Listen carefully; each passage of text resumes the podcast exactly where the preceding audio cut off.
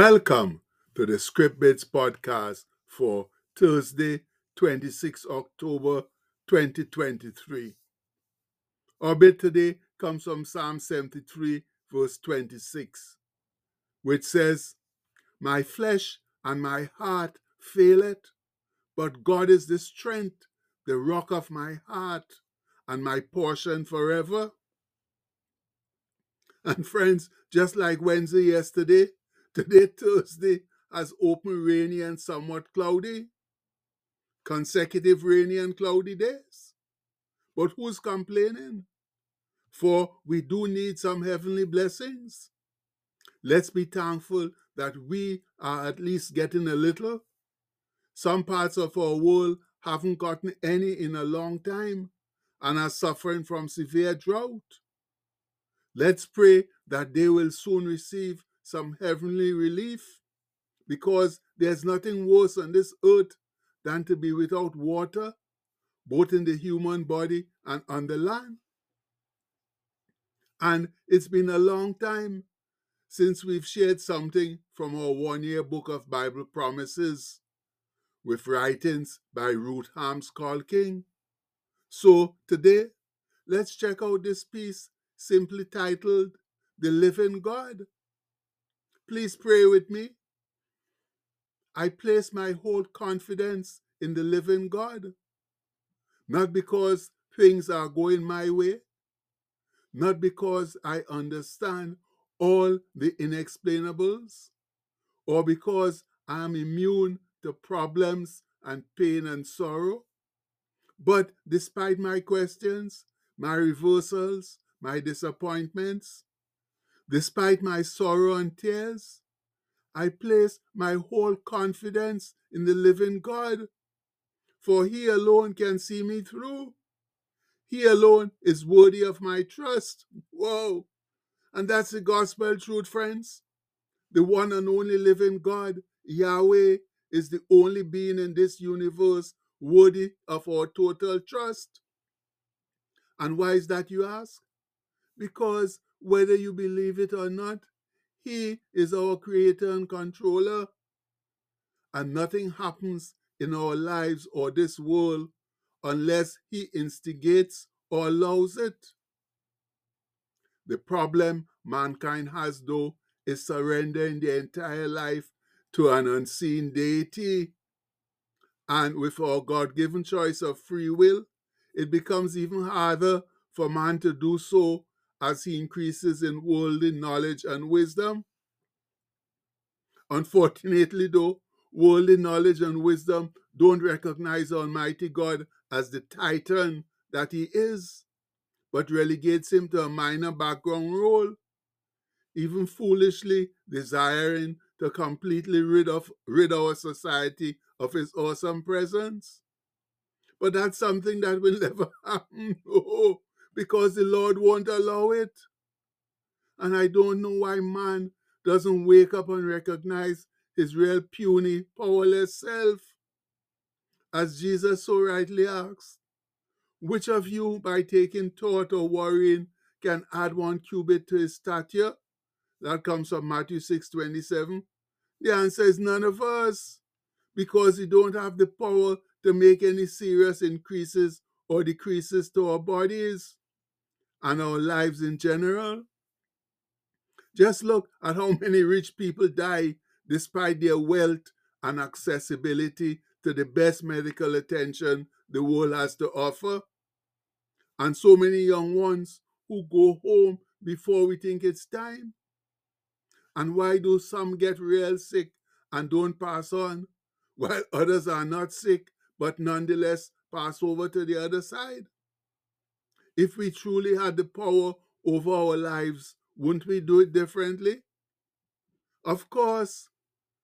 But the fact is that when the Grim Reaper comes a calling, we don't have a snowball's chance in hell of refusing or not accepting his invitation.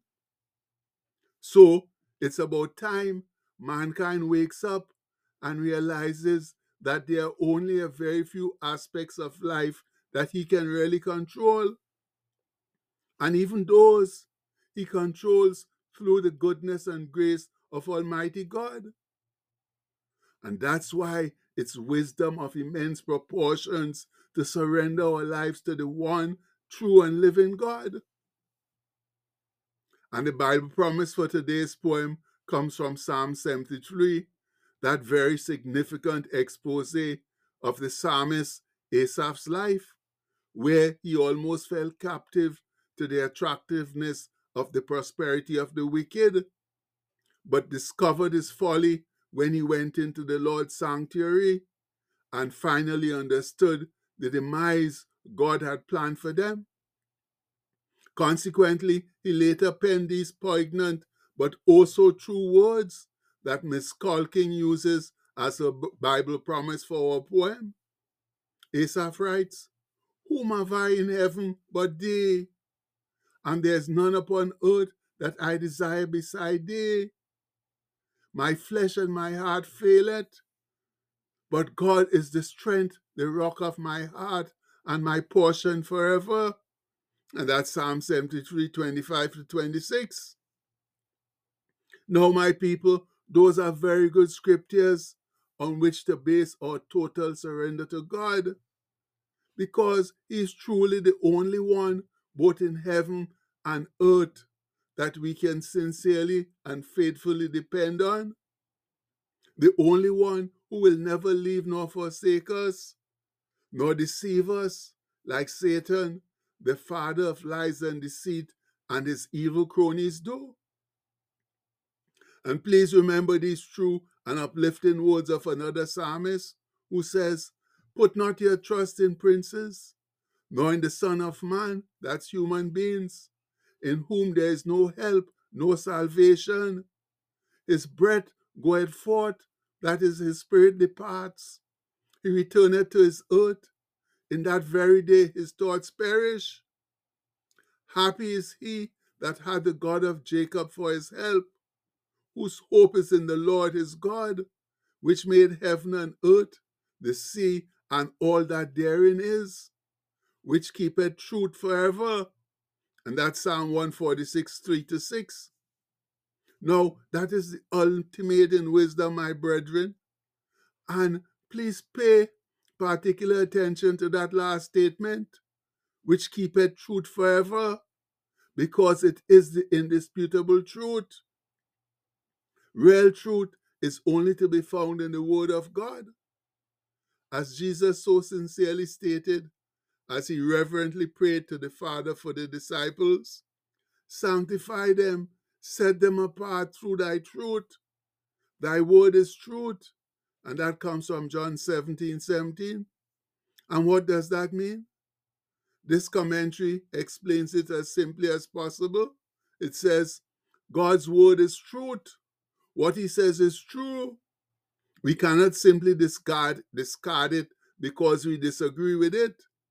If we do, we are in effect calling God a liar. And sadly, too many of us do that or insinuate it every single day, my people. No wonder our world is in such a mess. But our great God doesn't take offense, no, because He knows that in the long run, we will all have to come running back to Him if we desire salvation and eternal life. In fact, He's even generous to a fault, bestowing blessings on us that we don't deserve but which are necessary for us to do his earthly work. We call them our Thursday blessings. And to activate them, we need to declare, yes, we spell declare right. We need to declare them aloud. So please, let's do that right now, now. All together, I declare that I am blessed with God's supernatural wisdom and receive, receive clear direction for my life.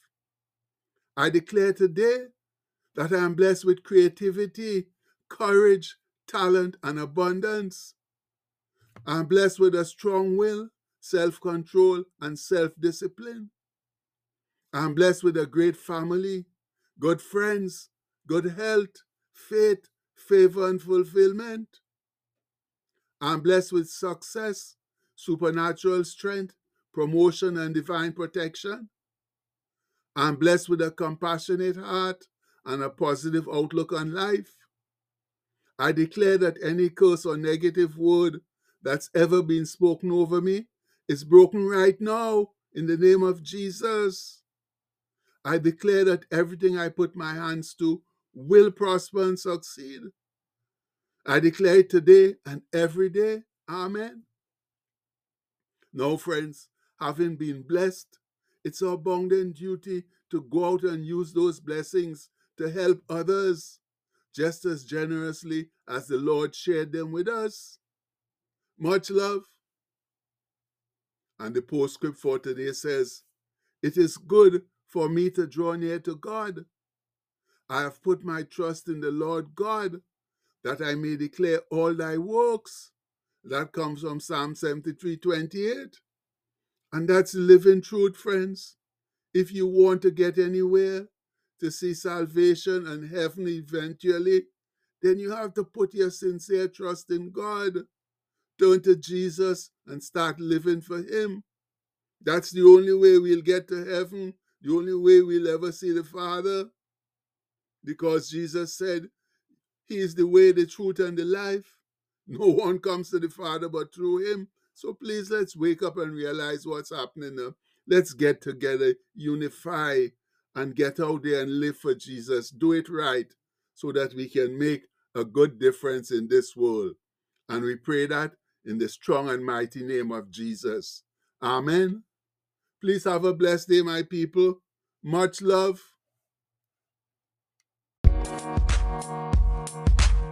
Thank you.